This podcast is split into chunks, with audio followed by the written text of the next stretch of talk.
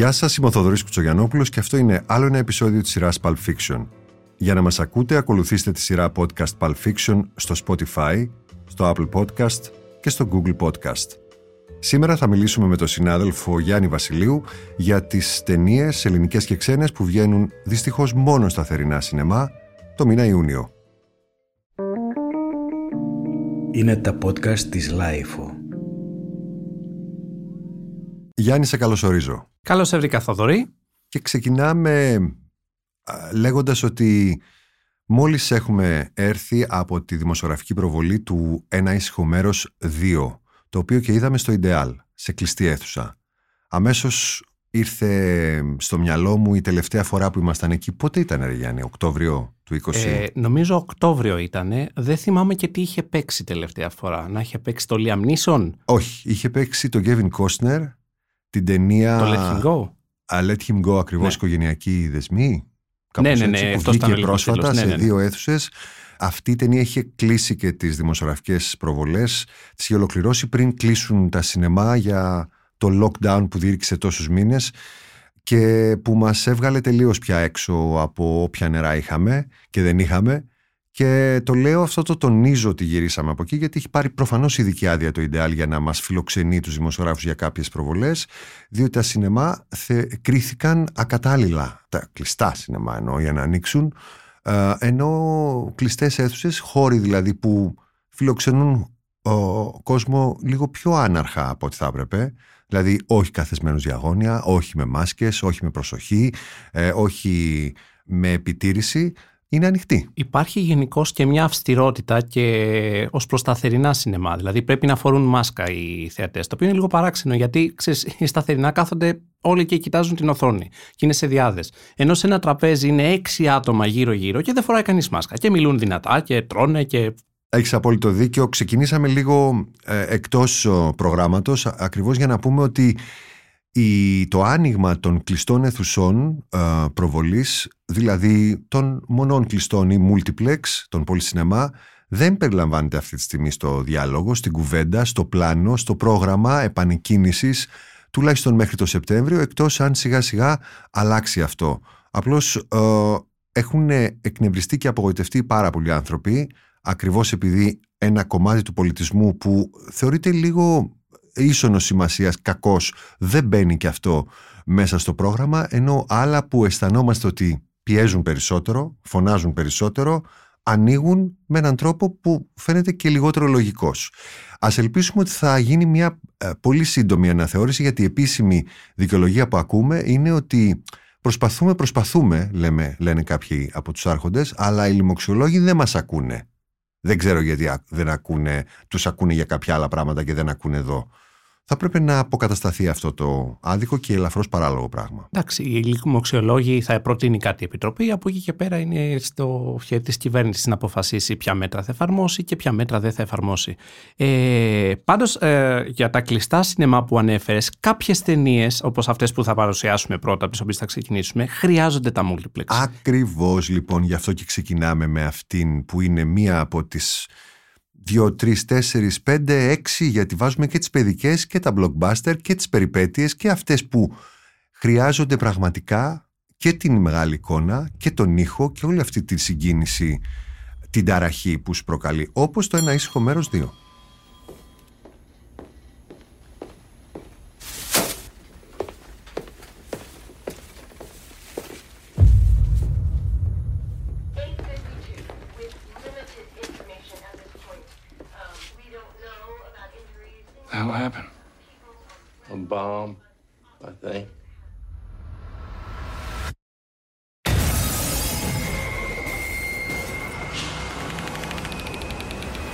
Το οποίο ήχος είναι νευραλγικός, έτσι είναι. Καλά δεν το συζητάμε και στο δεύτερο παίζει ακόμα περισσότερο με τον ήχο ενώ στο πρώτο μας ξάφνιασε πολύ ευχάριστα που μια τόσο mainstream αμερικάνικη ταινία με το όνομα του θεομπέχτη Michael Bay α, κάπου στην παραγωγή είναι αυτός ο Michael Bay ή είναι κάποιος άλλος; Ναι, δεν είχε καθόλου φασαρία. Ήταν μια πάρα πολύ ήσυχη ταινία. για έναν άνθρωπο ο οποίος υπογράφει ήχο βασικά και μετά βλέπουμε αλλά μ, σκεφτόμουν βλέποντάς την πόσο θα έχανε αν την βλέπαμε στη μικρή, μικρότερη, εν πάση περιπτώσει όχι στη μεγάλη οθόνη, όχι σκοτεινά, όχι έτσι όπως την είδαμε, ξέρω εγώ, 40-50 α, προσκεκλημένοι δημοσιογράφοι. Ήταν σκηνοθετικά καταπληκτική, καθηλωτική, α, τόσο πολύ που εμένα με απέσπασε στο ότι δεν την πήγε πουθενά άλλου την ταινία. Την κράτησε ακριβώς την ίδια φλέβα, στο ίδιο μονοπάτι με την πρώτη. Ε, απλώς εξελίσσεται και ο ίδιος σκηνοθετικά. Βλέπεις δηλαδή στην εισαγωγή που έχει, είναι ένα flashback η εισαγωγή όπου βλέπουμε την πρώτη επίθεση αυτών των εξωγήινων τεράτων που είναι, είναι πολύ σπιλπεργική. Είναι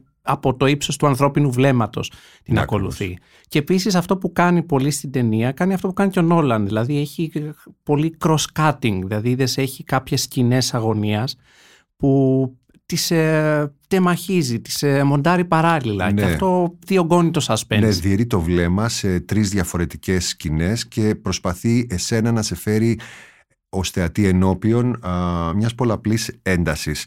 Α, το κάνει πάρα πολύ καλά και υπάρχουν αρκετές, δεν θα έλεγα ξέχαστες, γιατί ε, εντάξει, πάνε δύο ώρες που την είδαμε την Ναι, ταινία, ξέρεις, αλλά εξαιρετικές σκηνές. Ο Κραζίνσκι είναι πλέον σκηνοθέτης, ε, Ναι. υπολογίσιμότατος, κάνει ζάνρ εδώ, α, αλλά είμαι σίγουρος επειδή είναι ένας πολύ ανήσυχος και ευχάριστος τύπος, ότι το μυαλό του βρίσκεται σε πολλά ταμπλό ταυτόχρονα. Δηλαδή τώρα φαντάζομαι ότι κάτι, κάποιο spin-off θα γίνει, κάποια ιδέα θα δώσει. Ο ίδιος εμφανίζεται στην αρχή λίγο σε ένα flashback. Δεν λέμε πολλά. Έχουμε α, αρχίσει Ναι, εντάξει, να ναι. ανησυχούμε για αναδρομικά spoiler. Για αυτούς που δεν έχουν δει το πρώτο.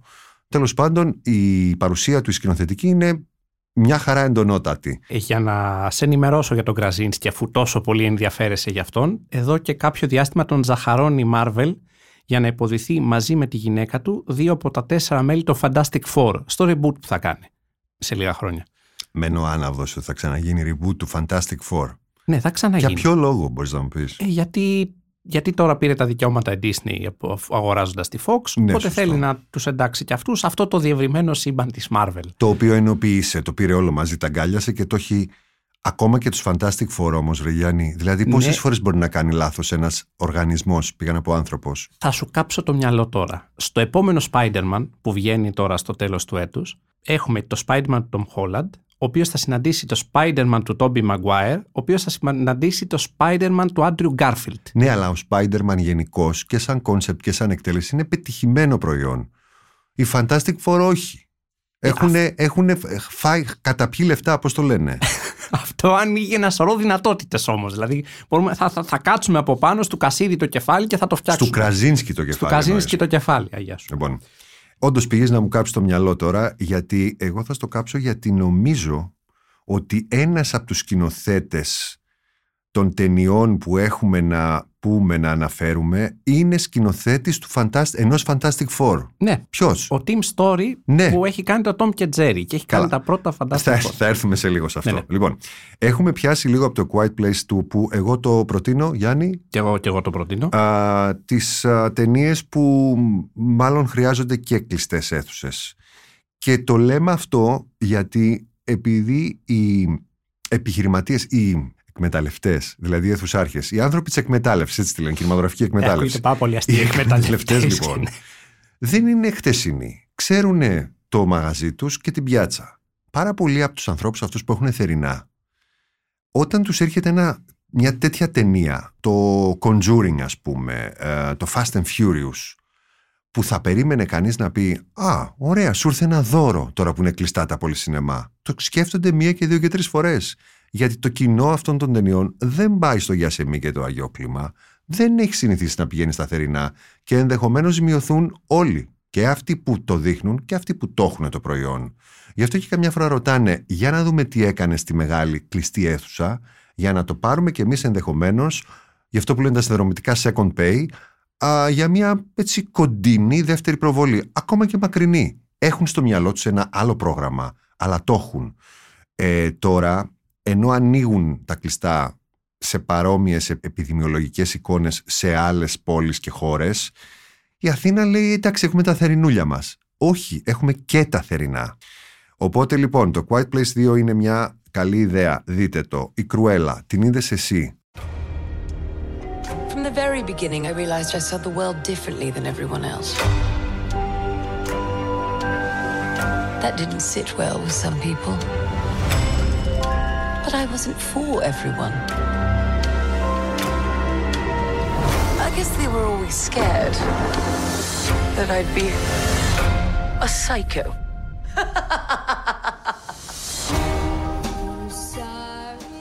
Ε, λοιπόν, η Κρουέλα είναι μια συμπαθητική παραγωγή της Disney από αυτές ε, τις ε, live action διασκευές των κινουμένων σχεδίων. Παραλίγο που να κάνουν. πεις ενδιαφέρουσα που σημαίνει ότι δεν θα ήταν και τόσο καλή. Εντάξει, η αλ- να σου πω την αλήθεια, ξεκινάμε από το...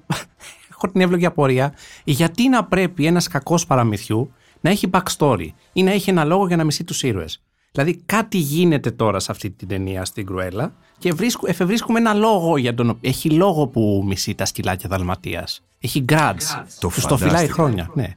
Φαντάστηκα ότι δεν θα κάνεις μια ταινία εν έτη 2021 με την υπογραφή της Disney α, που θα καθαγιάζει κακό και κυρίως κακιά. Σκέψτε το λίγο. Αλήθεια είναι αυτό. Μα δεν την καθαγιάζει. αν πάμε στο original, δεν την καθαγιάζει. Είναι από του πιο μοχθηρά απολαυστικού κακούς της Disney η Cruella de Vil. Ξέρω. Ναι, είναι, είναι. και είναι συχαμένη. Ε, παλιά ήταν κακή-κακή, σαν Ναι, τον ναι, ναι. ε, Άντων Σιγκούργκ. Δεν υπήρχε λόγος.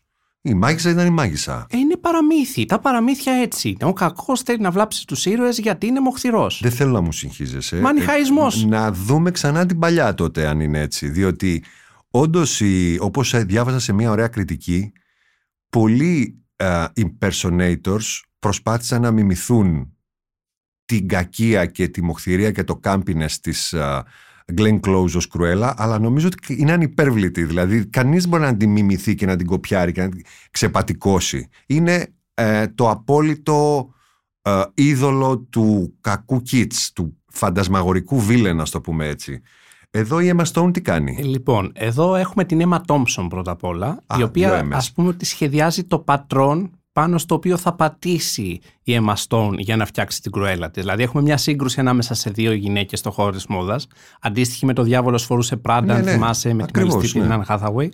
Παρεμπιπτόντως το ενδυματολογικό οφθαλμόλουτρο είναι η αιχμή του δόρατος της ταινίας, αν με ρωτάς. Δηλαδή θεωρώ ότι η ταινία θα είναι σίγουρη υποψηφιότητα στην κατηγορία στα Όσκαρ, αν όχι και νικήτρια. Ε, Το πάω μακριά, αλλά ναι. Λοιπόν, έχει, το έχει σκηνοθετήσει ο Craig Gillespie που είχε κάνει και το Εγώ η Τόνι, αν θυμάσαι. ναι, ναι, ναι. Οπότε πάντο πάει έτσι, με σκορσέζικα, δηλαδή με μοντάζ πάνω στα τραγούδια, ξέρεις, με αυτά τα traveling του Σκορσέζε που βλέπεις και στο Goodfellas. Ε, συμμετέχει και ο Paul Walter Hauser, αυτός ο συμπαθέστατος χοντρούλης που είχε κλέψει την παράσταση στο Εγώ η Τόνια και ήταν στο Clint Eastwood του Richard Jewell, αν θυμάσαι. Α, μάλιστα, ναι, ναι. Ναι, ναι. Ο οποίος είναι, ε, ας πούμε, το comic relief της ταινίας, αρκετά αστείος. Ε, εντάξει, νομίζω ότι είναι μια συμπαθητική ταινία. Πραγματικά δεν μπορώ να πω κάτι ε, άλλο. Δηλαδή θα περάσει καλά ο κόσμος, αλλά ξέρεις, ε, και σε σχέση με άλλα remake κινουμένων σχεδίων της Disney, έχει και ένα αισθητικό ενδιαφέρον. Δεν βλέπεις το Lion King, απλώς πήρανε το cartoon και το κάνανε κάτι σαν live action. Φωτορεαλιστικό Ναι, ναι, ναι. με έναν τρόπο παρόμοιο. Στερώντας του τη μαγεία όμως, δηλαδή δεν, ε, Σωστό. δεν έχει Συμφωνώ ευρήματα. εκεί δεν- πολύ. Έχει λοιπόν κάτι για να κρατηθεί ο κόσμος στην Κρουέλα. Κουρέλα τη λέγανε στο ελληνικό dub. Κουρέλα Ντεβίλ, βέβαια. Ε, Η κόρη του Χάρου την πόρτα χτυπά, κάτι τέτοιο λέει. νομίζω, ναι. ναι, ναι, ναι. Λοιπόν, Fast and Furious 9, ε, δεν το έχουμε δει ακόμα αυτό. Το περιμένουμε.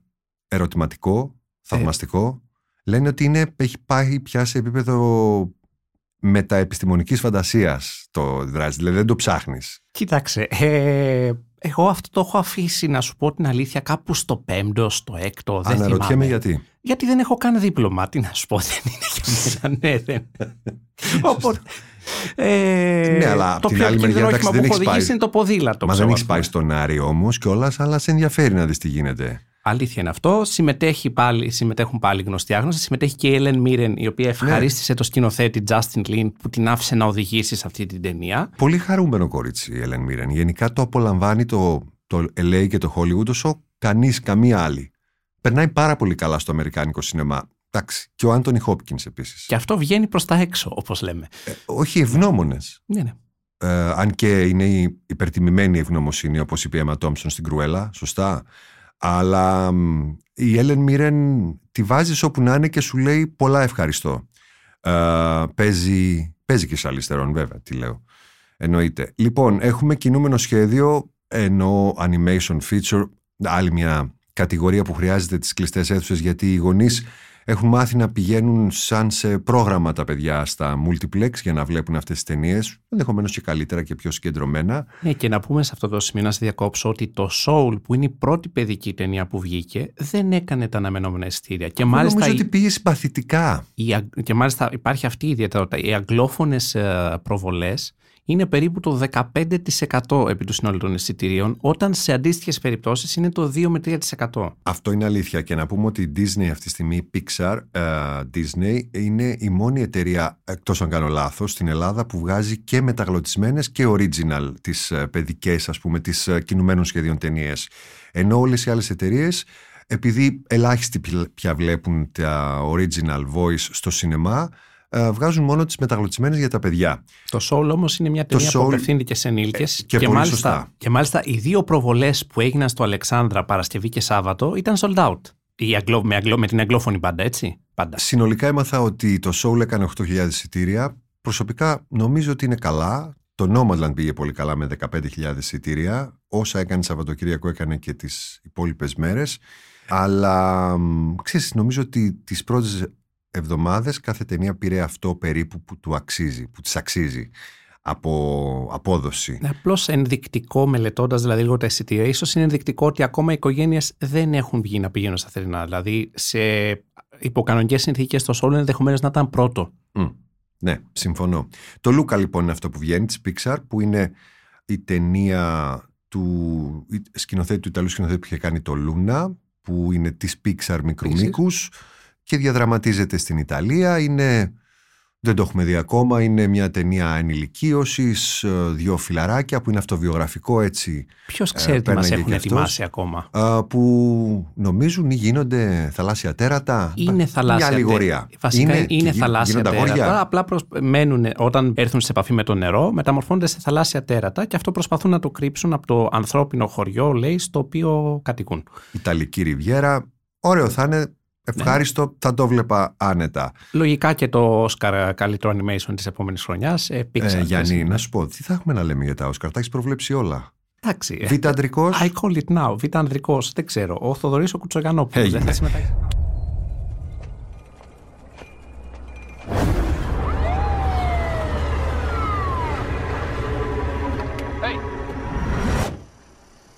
You okay there?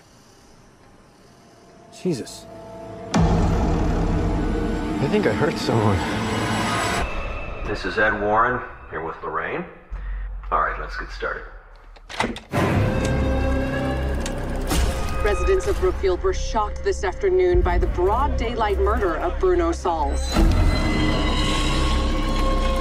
The court accepts the existence of God every time a witness swears to tell the truth. I think it's about time they accept the existence of the devil. Whatever is going on, whatever happened that day. Το Conjuring το 3 μπορείς να μου πεις τι σου λέει; Θα σου πω τι μου λέει. Λοιπόν, το κάλεσμα το 3, ε, καταρχάς έχουν βρει φάμπρικα με αυτή την τέτοια. Ναι. ναι. δηλαδή έχουν όλες οι ταινίες μαζί έχουν συγκεντρώσει πάνω από ένα δισεκατομμύριο δολάρια στο παγκόσμιο Τα box office. καλέσματα. Ναι, ε, όχι, είναι τα καλέσματα μαζί με τις Άναμπελ και Α, τις ναι. Καλόγριες και την κατάρα της Γιωρώνα. Α, εντάξει, τρόμαξα. Νόμιζα ότι μόνο τα καλέσματα έχουν κάνει ένα δισεκατομμύριο. Ιδάλλως Λοιπόν, δεν το ξέρω. Δεν το ήξερα. Δεν, το, δεν με είχαν πληροφορήσει γι' αυτό. δεν δεν- δεν σε πήραν τηλέφωνο ο James Wan. Λες του της Wang γενικώς το πόλο ε, σύστημά του. Ναι, Ότι πάει ε, πολύ καλά. Ναι.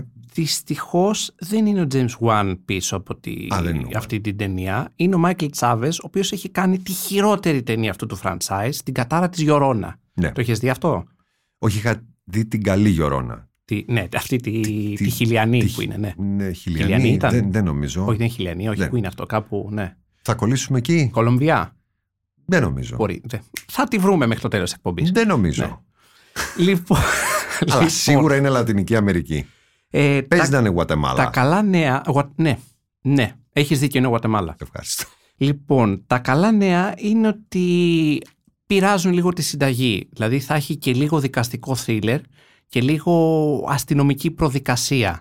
Δηλαδή είναι ένα serial killer, ο οποίος έχει σκοτ κάνει κάποιους φόνους λέει Ε, και ισχυρίζεται ότι κατελήφθηκε από κάποιο δαίμονα και το έκανε και ότι δεν το έκανε ο ίδιος. Αυτό φαίνεται, διαφαίνεται από το τρέιλερ. Εντάξει, τότε θα πάω εφόσον είναι έτσι τα πράγματα. Και για να διευκρινίσω για τους ακροατές, ο κυρίως ο Βασιλείου ο, χρησιμοποίησε τη λέξη προδικασία ακριβώς γιατί το υπόβαθρό του, το ακαδημαϊκό, είναι νομικό. Έτσι, για να μην νομίζετε ότι του ήρθε ξαφνικά μια λέξη. Ε, και χαιρόμαστε πάρα πολύ που τον έχουμε στην οικογένειά μας. Ακριβώς γιατί θα μπορούσε να τον έχει κλέψει οι άλλοι των εδράνων.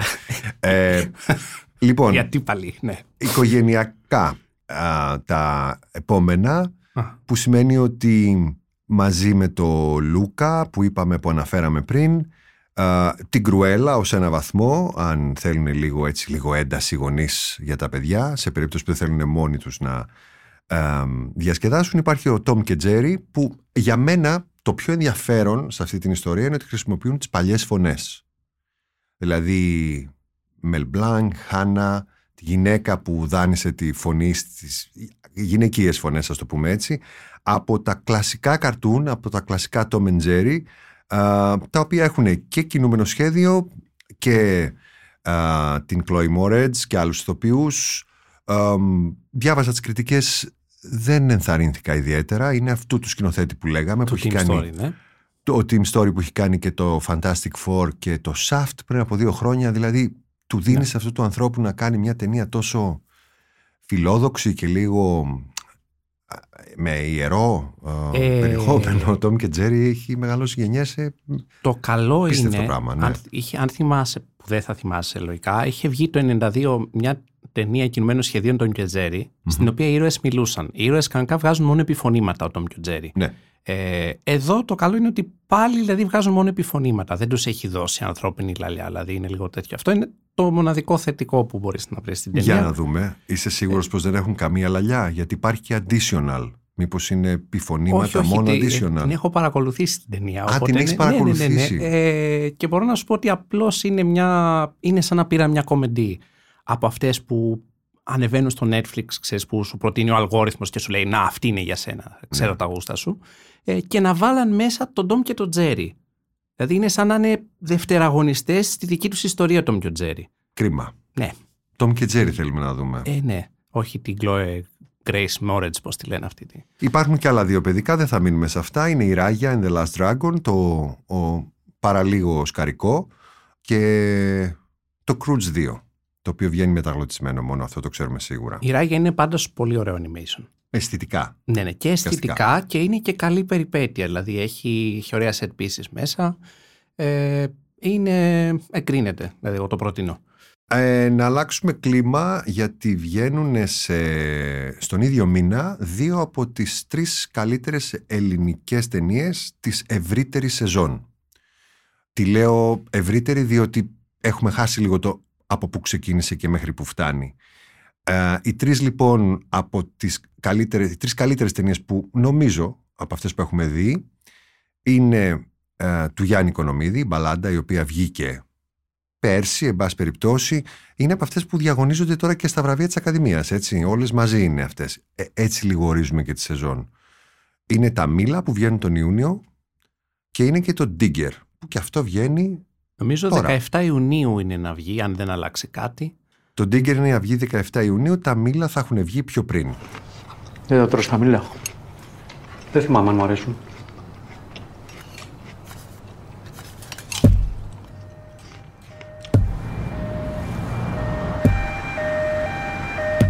«14842». Κοίτα την κάμερα.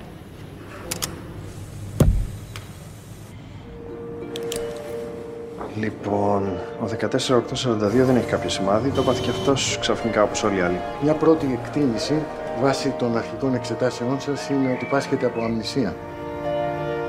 Μπορείς να κάνεις κάτι διαφορετικό. Δηλαδή, Να κάνεις μια νέα αρχή. Λάθος, επόμενο. Παιδιά, ξέρει κανείς ποιος είναι ο Batman;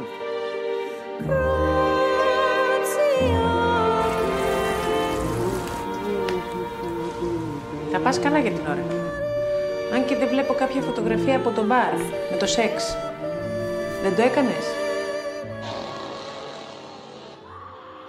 Έτοιμος. Τα Μήλα τα είδα πολύ νωρίς, λίγο πριν φύγουν για Βενετία, όπου μπορεί να μην πήραν βραβείο, αλλά πήραν εξαιρετικές κριτικές και την ε, έγκριση, τη βούλα, την αιγίδα της Kate Blanchett, με την οποία, αν δεν κάνω λάθος, ο σκηνοθέτης ο Χριστός Νίκου θα κάνει την επόμενη ταινία. Κάτι είχα διαβάσει σχετικό.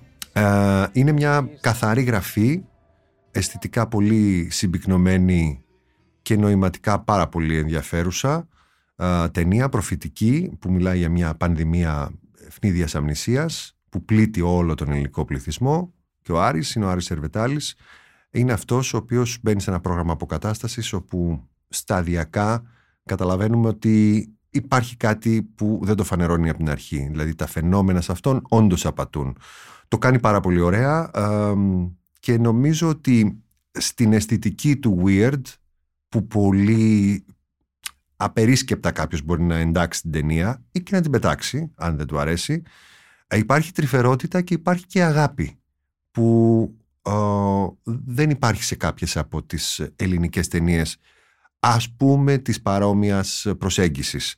Ε, το λέω και το ας πούμε και με ερωτηματικά κλπ. Γιατί όλοι αυτοί οι σκηνοθέτες, ξέρεις, λένε όχι δεν υπάρχει αυτό που λέτε. Δεν υπάρχει Greek, weird, wave, το, τίποτα τέτοιο.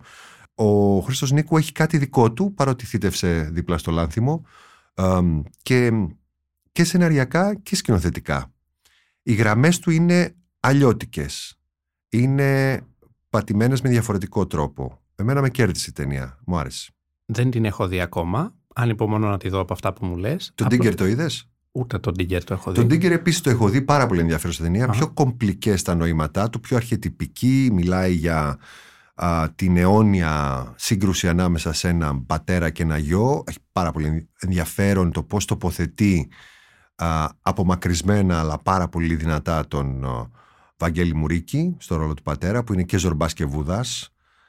Πώς τον κυνηγάει ο άλλος έφυπος γιατί ο ένας έχει άλογο, ο Μουρίκης ο Πανταζάρας έχει μηχανή ο γιος. Western έχουμε είναι, ένα, είναι ένα western δράμα ε, αλλά western όχι με την έννοια το ότι θα λύσουμε τις διαφορές μας ως ή απ' έξω. Είναι από την πλευρά των ε, αυτοχθόνων δηλαδή αυτών που είναι στο έδαφος και όχι των ε, επισκεπτών κατακτητών. Ναι, ναι, ναι. Έχει πολύ ενδιαφέρον όλο αυτό.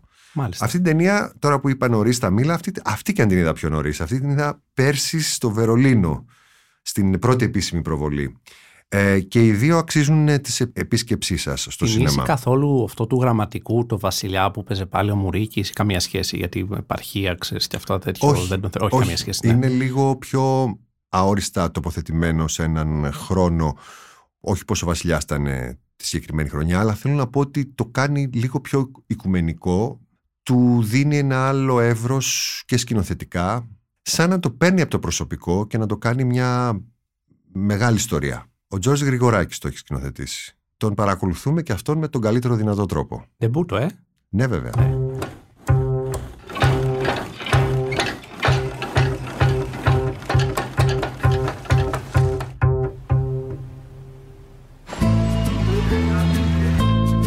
Πάμε κύριε Καράλη. Η τράπεζα έχει επιβάλει αναγκαστική κατάσχεση επί της ιδιοκτησίας σας. Μην τα αφήνεις στο μαγαζί μόνο του, φύγε. Όλα θα πάνε καλά, μην ανησυχείς.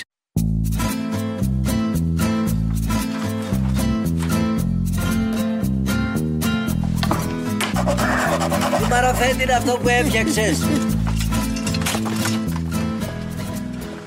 Ντεμπούτο είναι και η τρίτη ταινία για την οποία θα μιλήσουμε. Είναι ο ράφτης της ε, Σόνιας Λίζα Κέντερμαν.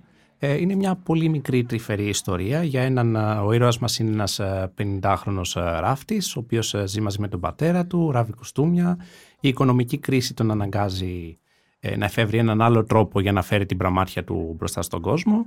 Είναι πάρα πολύ, στηρίζεται πολύ η ταινία πάνω στο Δημήτρη Ήμελο, ο οποίος χτίζει από την αρχή αυτό τον ιδιαίτερο χαρακτήρα με μια σειρά από ανακυκλούμενα τικ, ξέρεις, με μια πολύ ιδιαίτερη εκφορά του λόγου. Συμπαθέστατο το βρήκα. Ναι. Εμένα μου φάνηκε λίγο πιο προσποιητό από ό,τι περίμενα. Δηλαδή το, το έβλεπα την ώρα που το παρακολουθούσα λίγο παραπάνω από ό,τι θα ήθελα. Θα ήθελα λίγο να με αφήσει να με πάρει στο ρυθμό του, αλλά με αποσπούσε. Ε, ακριβώς αυ- και αυτή η κατασκευή του ήμελου του ίδιου. Κοινό χαρακτηριστικό των τριών ταινιών. Πάρα πολύ σημαντικές οι ανδρικές ερμηνείες. Και δεν ξέρεις εύκολα ποιον να πρωτοδιαλέξεις και γιατί και οι τρεις πρωταγωνιστές κάνουν πολύ μεγάλη δουλειά με τελείως διαφορετικό τρόπο. Έχουνε, είναι τρεις τελείως διαφορετικοί άνθρωποι και ρόλοι. Και Ε, ε, ταινίες είναι διαφορετικές. ναι, τελείως. Από ό,τι καταλαβαίνω. είναι αλήθεια αυτό. Ε, και θα προτιμούσα ίσως το Σερβετάλι ακριβώς γιατί κάνει αυτό το, το κατά τη γνώμη μου πολύ δύσκολο πράγμα του να κινείται και να μην μιλάει καλύτερα από ότι άλλοι τόσοι πολλοί χιλιάδες εκατομμύρια που λένε, λένε, λένε, λένε και πολύ λιγότερα λένε. Νομίζω η κινησιολογία του Σερβετάλη είναι πάντα αξιέπαινη σε ό,τι εμφανίζεται. Είναι πολύ καλό σε αυτό. Μμμ. Επίσης, θα ήθελα πολύ να δω σωματική κομμωδία από το Σερβετάλη. Θα ήθελα να το δώσει ένα slapstick. Δεν ξέρω αν θα κάνει ποτέ κάποιο σκηνοθέτης, αν θα τον εξοπλίσει Μακάρι. έτσι, αλλά θα έχει πολύ μεγάλο ενδιαφέρον. Μακάρι. Για πες μου, Να σου πω. επειδή τα, οι αποστάσεις πια είναι πάρα πολύ μικρές, βλέπεις ότι τα μήλα σκηνοθετήθηκαν από έναν άνθρωπο που δεν φανταζόταν ότι και η Μπλάνσετ θα μπορούσε να είναι η Αντζελίνα Τζολί αυτή που θα έβλεπε την ταινία και θα του έλεγε θέλω να είσαι ο δικός μου σκηνοθέτης για πάντα.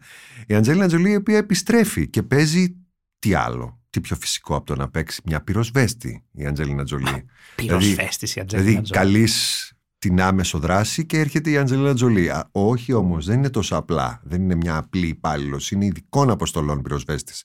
Είναι των άγριων δασών και μεθανών δρυμών. δηλαδή δουλεύει εκεί που ακόμα και οι άντρες θα είχαν πρόβλημα να κατασβέσουν και να... Και όχι μόνο έχει προβλήματα η ίδια, δηλαδή πίνει, είναι νευρική, κάτι δεν της έχει πάει καθόλου καλά, αλλά τις ε, σκάνε και δύο δολοφόνοι δίπλα. Πρόβλημα. Αυτά είναι τα βάσανα. Αυτά είναι προβλήματα. Ε, σε μια περιπέτεια που έτσι όπως τη βλέπω, βλέπω κι άλλες, έτσι βλέπω και το Fast and Furious. Με πάει πολύ στη δεκαετία του 90, έτσι. Όλα αυτά μου θυμίζουν αυτές τις ταινίες που επειδή τις βαρέθηκε ο κόσμος, νομίζω ότι καταστράφηκαν έτσι σαν να, σαν να βομβαρδίστηκαν και να βγει και το super hero movie.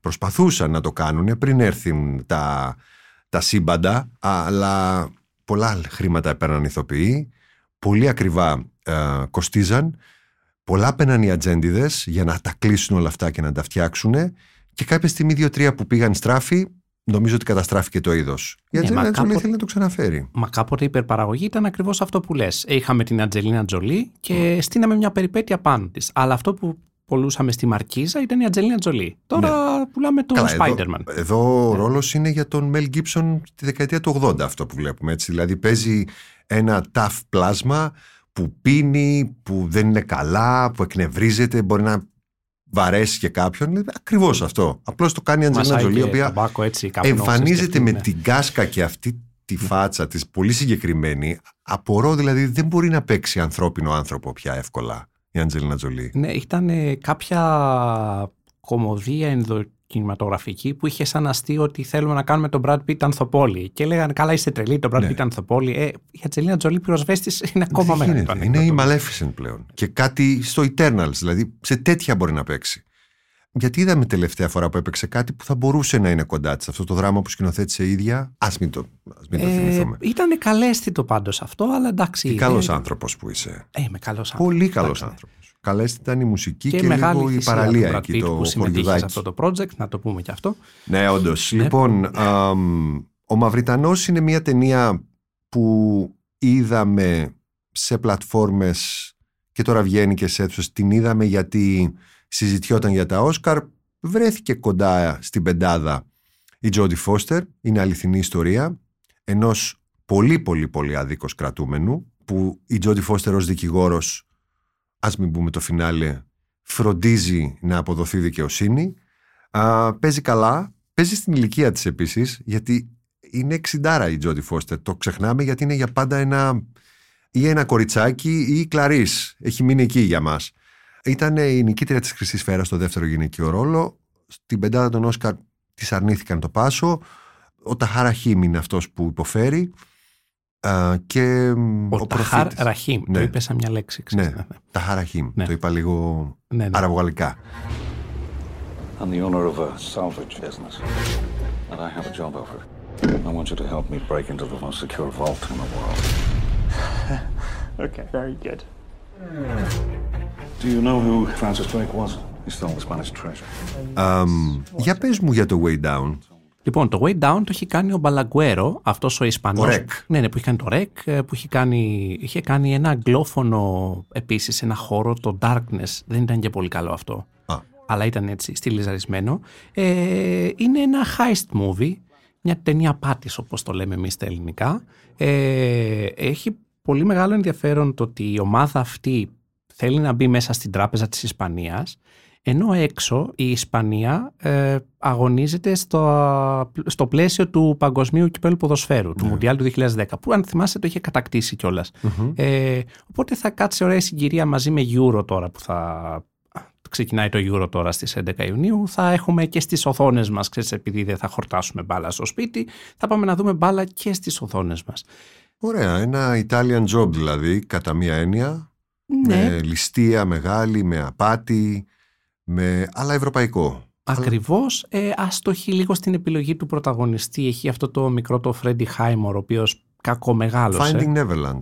Ναι, ναι, ναι, ναι, ο οποίος έχει μεγαλώσει λίγο άσχημα. Δεν, ε, δεν, είναι πρωτα... δεν έχει τη στόφα του πρωταγωνιστή τέλος πάντων. Αλλά... Ναι, αλλά ξέρει τους κώδικες του suspense ο Μπαλαγκουέρο, οπότε έχει δύο-τρεις σκηνές που ανεβάζουν έτσι την αδρεναλίνη. Και μιας και έχουμε πιάσει έτσι, τις ταινίες όπως τις λένε τις σαλονάτες, δηλαδή αυτές που βάζουν κόσμο που πάει να δει έτσι μια, μ, ε, ένα δράμα, μια περιπέτεια, ένα τέτοιο πράγμα. Το Spiral. Το Spiral, ο πλήρης τίτλος είναι Spiral from the Book of Saw, από το βιβλίο του Saw. Είναι λοιπόν ένα reboot του Saw, αυτού του thriller που έχει άλλες 8 ταινίες. Αλλά δεν είναι σαλονάτο, είναι σλασεράτο. Είναι, είναι βρωμιά βασικά, ξέρεις, είναι για φαν Ε, ναι, το είχαμε, χώρος, το είναι είχα, γοριά. κάτι άλλο φανταζόμουν γι' αυτό. Όχι, όχι, ε, σε ξεγέλασε ο τίτλος. Το οποίο πήγε ο Chris Rock στους παραγωγούς και τους είπε έχω μια καταπληκτική ιδέα για το show, να το κάνουμε reboot και ενθουσιάστηκαν αυτοί, οπότε πρωταγωνιστεί ο Chris Rock, Ναι. παίζει και ο Samuel Jackson, οπότε αναβαθμίζεται λίγο το ερμηνευτικό επιτελείο σε σχέση με τις άλλες ταινίες. Ναι. Δυστυχώς το σκηνοθετεί ο Darren Lynn Bousman, ο οποίος έχει κάνει άλλα τέσσερα Saw και όχι τα καλά Saw. Ε, θα δούμε. Δεν είναι και πολύ ενθαρρυντικές οι κριτικές πάντως. Saw, μάλιστα. Ναι. Οκ. Αυτές τις ε, μέρες παίζεται το Young Ahmed που είχαμε δει πριν από κάνα δύο χρόνια στις Κάνες. Είναι των αδελφών Νταρντέν. Θα περίμενε κανείς ότι είναι μινόρε Νταρντέν. Α, είναι ένα έργο πώς κάνει και ο Woody Allen μερικά που μοιάζουν. Έτσι Ναι. κάνουν και οι Νταρντέν κάποια που επειδή έχουν κάνει και πολύ καλύτερα. Λέμε, α, όμως η- την ιστορία τους τι λένε. Ε, το, όχι μήνυμα, γιατί δε- ευτυχώς δεν είναι τόσο απλοϊκοί οι άνθρωποι.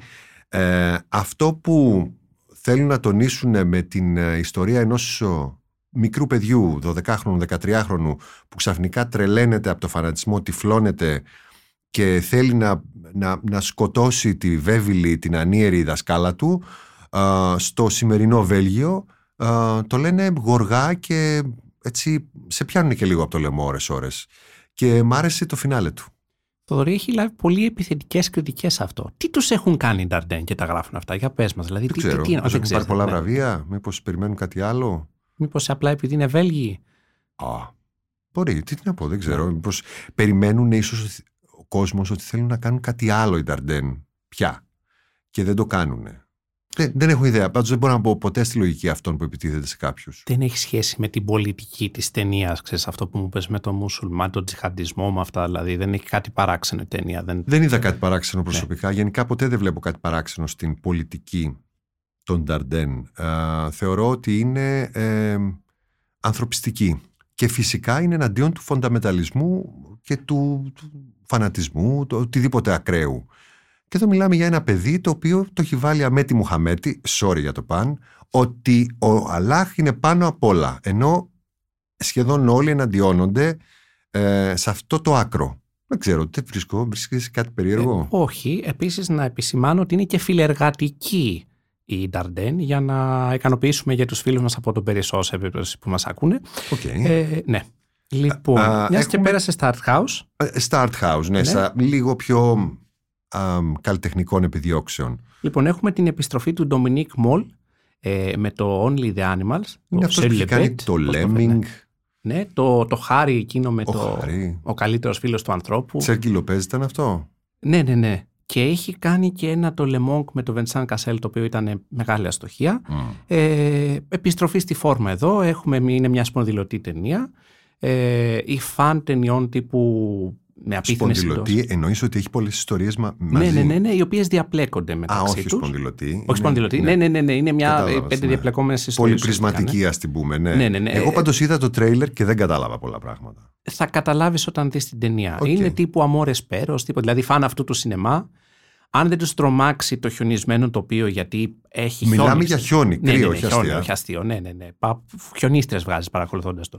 Ε, λοιπόν, αν δεν τους τρομάξει αυτό λοιπόν και μπουν οι θεατές στην αίθουσα θα περάσουν καλά. Με αυτή την ταινία. Το Γιάλντα είναι μια ιρανική ταινία που θυμίζει λίγο στο θέμα το Φαραντί, το Separation, τέλος πάντων έχει να κάνει με, το ανθρώπινο, με τα ανθρώπινα δικαιώματα, τη γραφειοκρατία, εγώ έτσι το κατάλαβα, το σύστημα. Έτσι λένε. Δεν, ε, πα- να πε- παρεμπιπτόντως στο σημείο αυτό να επισημάνω ότι η Γιάλντα, επειδή το έψαξα, δεν το ήξερα, είναι μια ιρανική γιορτή που ε, σχετίζεται με το χειμερινό ηλιοστάσιο. Μμ. Τι σημαίνει το Γιάλντα αυτό; Ε, Να πω, ρε είναι, Γιάννη. ε, είναι ε, αν θυμάμαι καλά, η- στη πλοκή της ταινίας αφορά είναι μια γυναίκα που έχει σκοτώσει τον άντρα της και υπάρχει ένα reality στο οποίο πρέπει να έρθει αντιμέτωπη με τους ε, συγγενείς του θύματος ε, και πρέπει να τους ε, κάνει να τη συγχωρέσουν.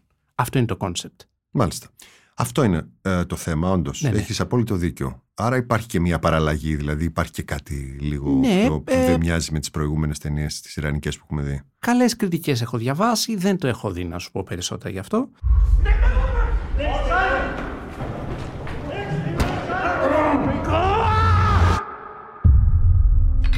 Som I jo sikkert har hørt, så har vi haft en del ballade de sidste døgns tid på grund af situationen med Talib Ben Hassi. Vores tilstedeværelse, det kan optrappe konflikten yderligere. Så I holder jer Ε, væk το Short έχω δει, το οποίο είναι μια ταινία που θα προκαλέσει συζητήσεις. Από ένα δίδυμο δανών σκηνοθετών. Ε, ναι, ακριβώς είναι ένα δίδυμο δανών σκηνοθετών. Ε, διαβάζει σε κάποιες κριτικές του εξωτερικού ότι μοιάζει με το σινεμά του Carpenter και του Walter Hill. Εμένα αυτό το στυλιζάρισμα ένα πρώιμο Νίκολας Winding Refn μου θύμιζε. Α, έχει στυλιζάρισμα γιατί μιλάει Ναι, για ναι. την αστυνομική βία. Ε, ουσιαστικά είναι κάτι ανάμεσα σε περιπέτεια και θρίλερ. Αλλά Ε, με με θέματα μέσα, δηλαδή κοινωνικο-πολιτικά, δηλαδή μιλάει για το ρατσισμό. μιλάει για πάρα πολλά πράγματα. Θέλει να τα πει όλα αυτή η ταινία. Είναι δύο αστυνομικοί οι οποίοι ε, έχουν εγκλωβίζονται σε ένα γκέτο ε, ενώ έχει πεθάνει ένα θύμα αστυνομικής βίας. Μμ. Και ξαφνικά ο κόσμος εξεγείρεται και I can't ψάχνει... breathe στην- κατάσταση Ναι, ναι, ναι. είναι. ναι. Ακριβώς. Μα, μάλιστα η λέει πρώτη μέσα. σκηνή το λέει μέσα. Το λέει, ναι. Τώρα το θρίλερ του για να λειτουργήσει θα πρέπει να συμπαθήσει στους δύο ήρωες να νοιαστήσει για το αν θα τη γλιτώσουν ή αν δεν θα φάνε ξύλο. Θα έχει πολύ ενδιαφέρον το πώς θα το αντιμετωπίσει ο κόσμος αυτό το φιλμ. Είναι σκηνοθετημένο με νεύρο, έχει ένταση. Ιδεολογικά τώρα είναι λίγο περίεργη ταινία. Να το πω κομψά. Η σύγχρονη άθλη σου άρεσε το Miserable; Δεν το είδα αυτό. Εμένα μου άρεσε πολύ αυτό. Α, είχε και τη δράση λίγο για να πηγαίνει και προς περιπέτεια, αλλά και πάρα πολύ αυτή το, αυτό το unrest, ξέρεις, αυτή την ανησυχία α, και το ταξικό και όλα γενικά. Ε, φυσικά θερινά χωρίς πανεκδόσεις δεν γίνονται. Α, αυτή είναι μια από τις ωραίες παραδόσεις, τις ελληνικές, Ναι. γιατί αντίθετα με άλλους, εγώ πιστεύω ότι κάποιες παραδόσεις αξίζουν και κάποιες άλλες καλό είναι να τις ξύνουμε σιγά σιγά. Δεν σημαίνει ότι οτιδήποτε είναι παράδοση το κρατάμε, θα είχαμε Ούτε- καταστραφεί. Ούτε ότι ό,τι λέει ο σοφός λαός. Α, είναι καλά. καλό, ναι, Ε, ξέρεις, με ναι. την αποκρισταλωμένη του Σοφία. Ναι, ναι, Έλα, ναι, που το ναι. θυμήθηκες αυτό. Λοιπόν, ε, έχουμε γενικώς έναν μικρό ωραίο καταιγισμό Wong Kar Wai Μμμ. α, με τις τρεις ταινίες που είδαμε στο Σινόμπο και βγαίνει πια και στο σινεμά ε, και αυτό το τρίπτυχο, το πρώτο του, αλλά και το In the Mood for Love, η ερωτική επιθυμία. Το In the Mood for Love πιστεύω ότι είναι η ταινία επανέκδοσης του καλοκαιριού που θα κόψει τα περισσότερα εισιτήρια. Είναι, Οι προβλέψεις σου Ναι. αρχίζουν και γίνονται στιγματικές. ε, ε, μα είμαι λίγο τζογαδόρος. Είσαι τζογαδόρος, Ναι. μ' αρέσεις. Λοιπόν, I ε, call it now και να έρθεις να μου δεις τα ρέστα στην επόμενη Δηλαδή εκπομπή. πιστεύεις το In the Mood for Love του Wong Kar Wai; Δεν χρειάζεται να πούμε πολλά. Πηγαίνετε να το δείτε ξανά. Ειδικά στη μεγάλη οθόνη τώρα γιατί εντάξει, θα κάνει περισσότερα ειστήρια από το Pink Panther. Ναι. Γιατί Ε, είναι πιο πολυφορεμένος ο Πάνθυρας, έχει, τον έχουν δει περισσότερες φορές. Ε, γιατί είναι μια πολύ γνωστή, γενικώ αν παρατηρήσεις και τα εισιτήρια των τελευταίων καλοκαιριών, βοηθά το να έχεις μια γνωστή ταινία που αγαπά ο κόσμος. Ε, ο Ροζ Πάνθυρας, παρότι τον λατρεύω τον Blake Edwards, τον λατρεύω τον ε, Peter Sellers. Βέβαια, ο- να πούμε ότι ο πρώτος Ροζ Πάνθυρας δεν έχει αναπτύξει ακόμα την περσόνα του επιθεωρητικού Ροζ Sellers. Είναι μια πιο ελαφριά κομμωδία. Άρα είναι το, ο- το πρώτο που βγαίνει. είναι το μόνο. πρώτο με τον David Niven και τη Ναι. Καρδινάλε. Δεν βγαίνει το δεύτερο, που έχει πολύ πιο Το- πλάκα. το νομίζω. Assault in the Dark θα Ναι, βγει Assault τον in the- Ιούλιο, το οποίο Α, εντάξει είναι- εντάξει, ας μην το, μην το κάψουμε, θα, θα Ναι. κάνουμε και άλλο podcast. Ε, και θα πούμε γιατί το Shot in the Dark είναι μεγάλη ταινία. Ναι, λοιπόν, βγαίνει ο πρώτος Ροζ Πάνθυρας, που είναι όμως και ο πιο γνωστός κατά μία έννοια. Χωρίς αυτόν δεν θα είχαν υπάρξει τα υπόλοιπα. Οπότε ξέρεις, έχει και ιστορική σημασία, ας πούμε. Καμιά Ξέρεις, φορά όμως το καλοκαίρι γεννάει και τις ωραίες τις εκπλήξεις, δηλαδή ταινίες που έχει να δει πάρα πολλά χρόνια ή καθόλου ο κόσμος και κατά κάποιο τρόπο τσιμπάει. Δηλαδή δεν φανταζόμαστε ότι κάποιος από την νεότερη γενιά έχει δει τον Garde à Vue ή τον Bob Le Flambeur. Σου άρεσε η προφορά; Ε, Είναι φανταστική. Να εντάξει, είσαι καλά. ναι. Λοιπόν, ο, τη παλιότερη από τις δύο ταινίες, το Bob Le Flambeur, είναι η τρίτη, τέταρτη ταινία του Μελβίλ, του πιο Αμερικανού από τους Γάλλους σκηνοθέτες, ενώντας Αμερικανού με, την, με το σωστότερο, ο, ωραίο αμ, τρόπο του να γουστάρει τόσο πολύ τα νουάρ και τα αστυνομικά, να τα κάνει γαλλικά, αλλά πιο αμερικάνικα και να έχει με τον έτσι πολύ ακαδημαϊκό του τρόπο εμπνεύσει τους πιο ρηξικέλευτους που είναι οι νεοκυματικοί. Δηλαδή η Nouvelle Vague το Melville αποθέωνε πάντα και καλά έκανε. Και είναι και μεγάλος υπαρξιστής, να το πούμε αυτό έτσι. Ο- Αυτή η ταινία είναι του 56 με έναν άγνωστο ηθοποιό που δεν ξέρω αν τον έχουμε ξαναδεί και έχει να κάνει με τσιλιστία. Είναι, είναι ένα νουάρ. Θέλουν να ληστέψουν το καζίνο κάποια στιγμή. Είναι, Είναι, πολύ κλασική ταινία α, του παλιότερου σινεμά που έχει μείνει λίγο στο χρονοτούλαπο και αξίζει της επίσκεψης. Εγώ το είχα σε ένα πολύτιμο DVD πάντα. Έτσι, από τότε που κάναμε τις συλλογές, που δεν θυμάμαι αν είναι Kino, αν είναι Criterion, ένα από τα δύο.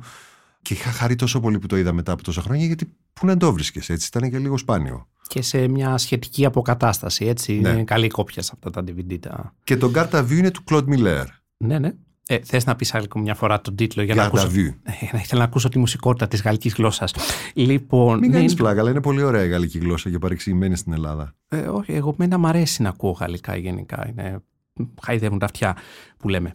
Λοιπόν, ε, είναι του Κλοντ Μιλέρ. Είναι ένα πολυσιέ, ένα αστυνομικό φιλμ. Είναι παραμονή. Α, Πολάρ το λένε οι Γάλλοι. Πώς το λένε; Πολάρ. Το πολυσιέ είναι, δεν το λένε. οι Είναι, Γάλλοι. ναι, αλλά αν πεις Πολάρ, θα Καταλαβαίνω. καταλάβει ο, Γάλλ, ο άλλος ότι, ο άλλος ότι μπορεί και να είσαι λίγο ψιλογάλος. Δηλαδή Από- ότι να έχεις περάσει από σπουδές, από το Παρίσι, από μια σχέση, κάτι να έχεις πιο επαφή με Πρέπει Γαλλία. να πω Πολάρ και να του κλείσω και το μάτι, ξέρεις, ε, Αν Πολάρ, ας θέλεις, πούμε, αν θέλεις, ναι. Είναι ένα Πολάρ λοιπόν, α, γραμμένο από τον α, μπαμπά του Ζακ Οντιάρ, έτσι. Ναι, ναι, ναι. Το Μισελ Οντιάρ. μεγάλο σεναρίστα, το Μισελ Οντιάρ. Ε, παίζει ο Λίνο Βεντούρα, παίζει Ρόμι Σνάιντερ σε ένα μικρό ρόλο. Είναι παραμονή πρωτοχρονιάς.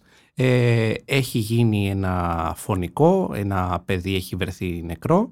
Ε, και καλούν για ανάκριση έναν α, μεγάλο δικηγόρο, ε, ο οποίος φέρεται να είναι ο βασικός ύποπτος. Να θυμίσω ότι αυτή η Και ο ταινία... έχει- μόνος. Ναι. Να θυμίσω ότι αυτή η ταινία έχει γίνει και remake α, αμερικανικό με τον Τζιν Χάγκμαν και τον Μόργαν Φρήμαν και τη Μόνικα Μπελούτσι στο ρόλο της Σνάιντερ. Είναι το βασικός ύποπτος για φόνο, είναι Under Suspicion αν θυμάσαι. Ναι, ναι. Ε, είναι πραγματικά από τα καλύτερα πολυσιέ. Ναι. Ε, δηλαδή και νομίζω και αυτό και τον Bob Leflambert τέτοιες επανεκδόσεις θέλουμε να βλέπουμε. Δηλαδή αυτή είναι, θα πρέπει να είναι η λειτουργία των επανεκδόσεων. Να συστήνεις στο κοινό ταινίες που ενδεχομένως δεν γνωρίζει και θα του αρέσουν πολύ, αλλά δεν το ξέρει ακόμα. Ενέχουν βέβαια το ρίσκο, το εμπορικό, ε, γι' αυτό και μερικοί θα σου πούνε ότι ρε παιδί μου μήπως βάζουμε ένα, βάλουμε ένα blue velvet ξανά, γιατί έχουμε και λίγα χρόνια να το δούμε ε, και να κρατήσουμε το Garda και τον Bob Leflambert λίγο, σε λίγο πιο επίπεδο λέσχης.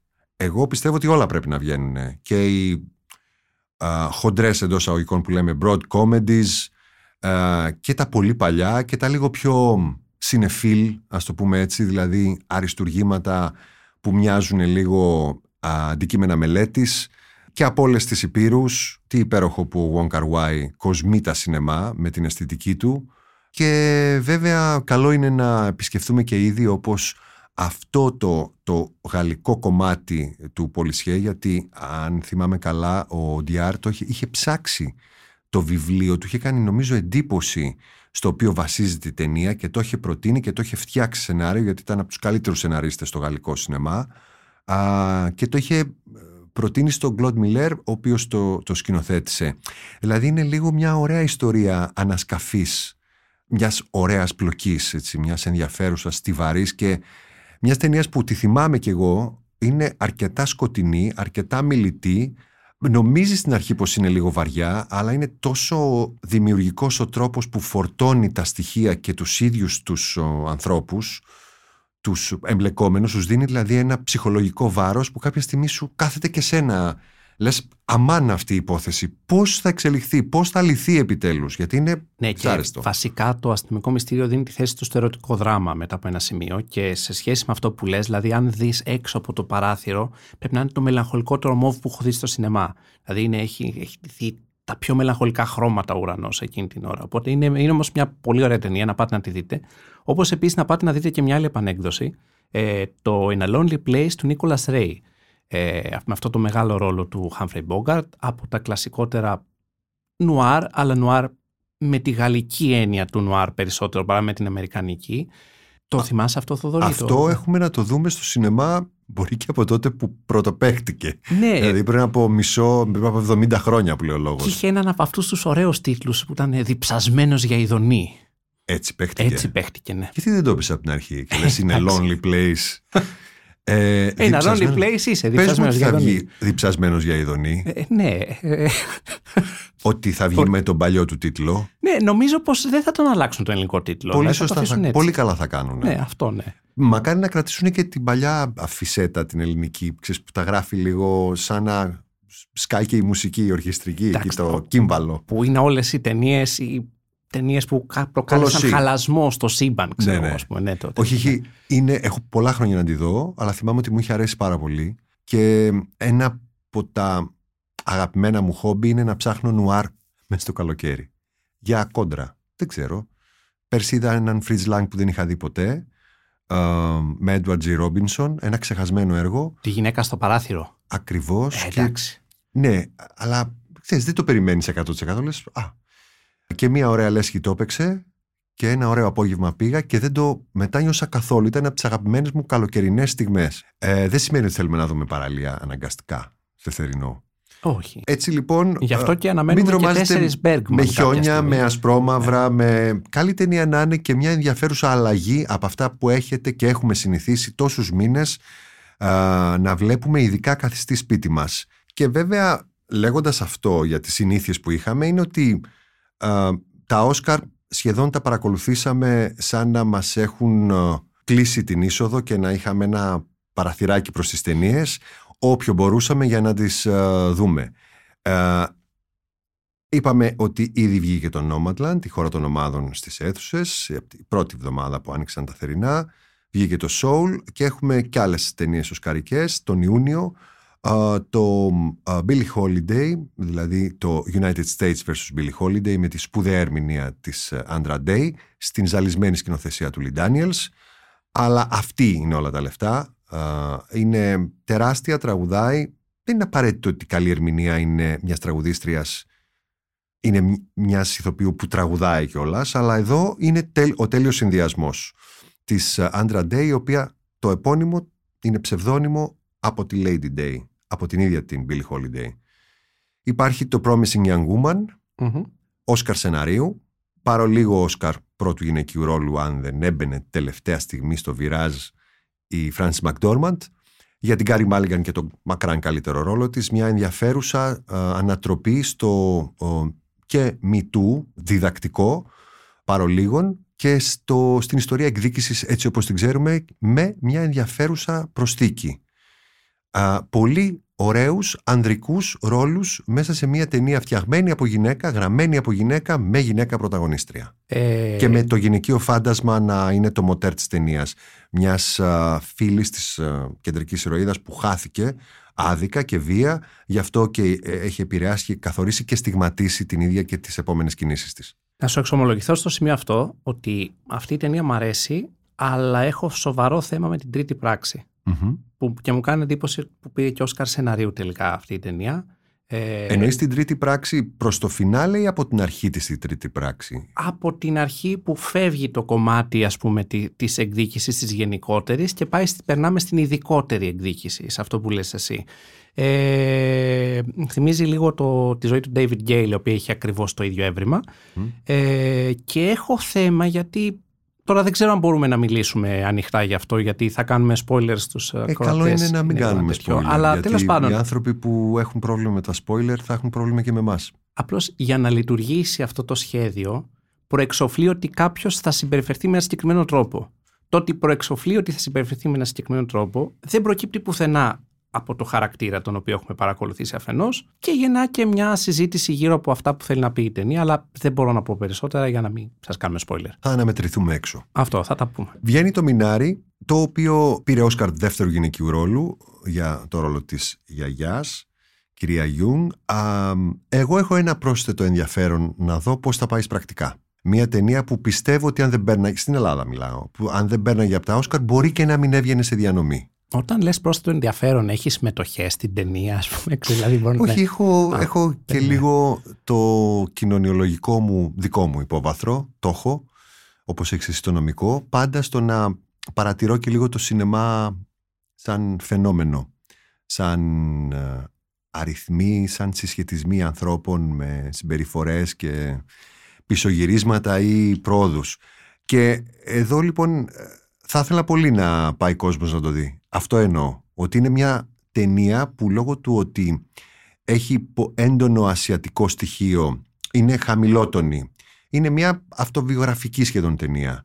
Α, μια προσωπική ιστορία που έπρεπε να α, κάνει ο σκηνοθέτης, να την εκτελέσει για να μπορέσει να συνεχίσει και σαν άνθρωπος και σαν δημιουργός. Θα ήθελα πάρα πολύ να δω πώς θα αντιδράσουν οι Έλληνες. Ναι, είναι και μικρή σε μέγεθος και είναι και ξέρεις, μια ταινία που πρέπει να σκύψεις εσύ για να την ακούσεις τι σου λέει. Δεν φωνάζει. Αν δεν βγουν πολλές ταινίες εκείνη την εβδομάδα, μπορεί να κινηθεί καλά. Υποψήφια στην κατηγορία της καλύτερης διεθνούς πρώην ξενόγλωσσης ταινίας είναι η επίσημη συμμετοχή στην κούρσα της Τινησίας για πρώτη φορά στην πεντάδα από μια γυναίκα, αυτή υπέγραψε, η Κάουθερ Μπεν Χανία, το The Man Who Sold His Skin, ο άνθρωπος που πούλησε το δέρμα του.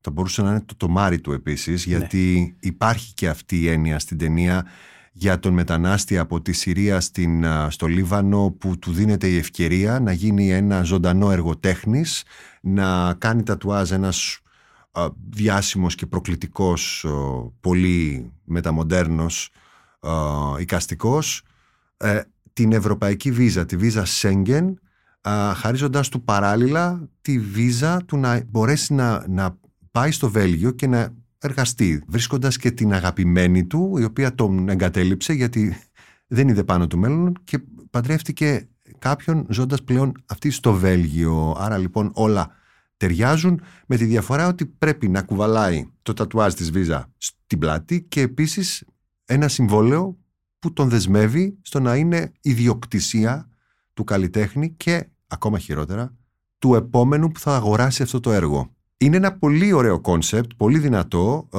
που το κάνει με στυλιζάρισμα η σκηνοθέτης, αλλά και με ουσία. Εμένα με κράτησε η ταινία, παρότι το φινάλε ήταν λίγο πιο κοφτό, λίγο πιο στακάτο με την κακή έννοια, λίγο πιο πήγε να το κλείσει με κάποιον τρόπο το έργο, γιατί θα έπρεπε να γίνει έτσι, αλλά υπάρχει και εκεί μια ανατροπή, που την ώρα που έλεγα, «Α, μήπως, ξέρεις που λίγο...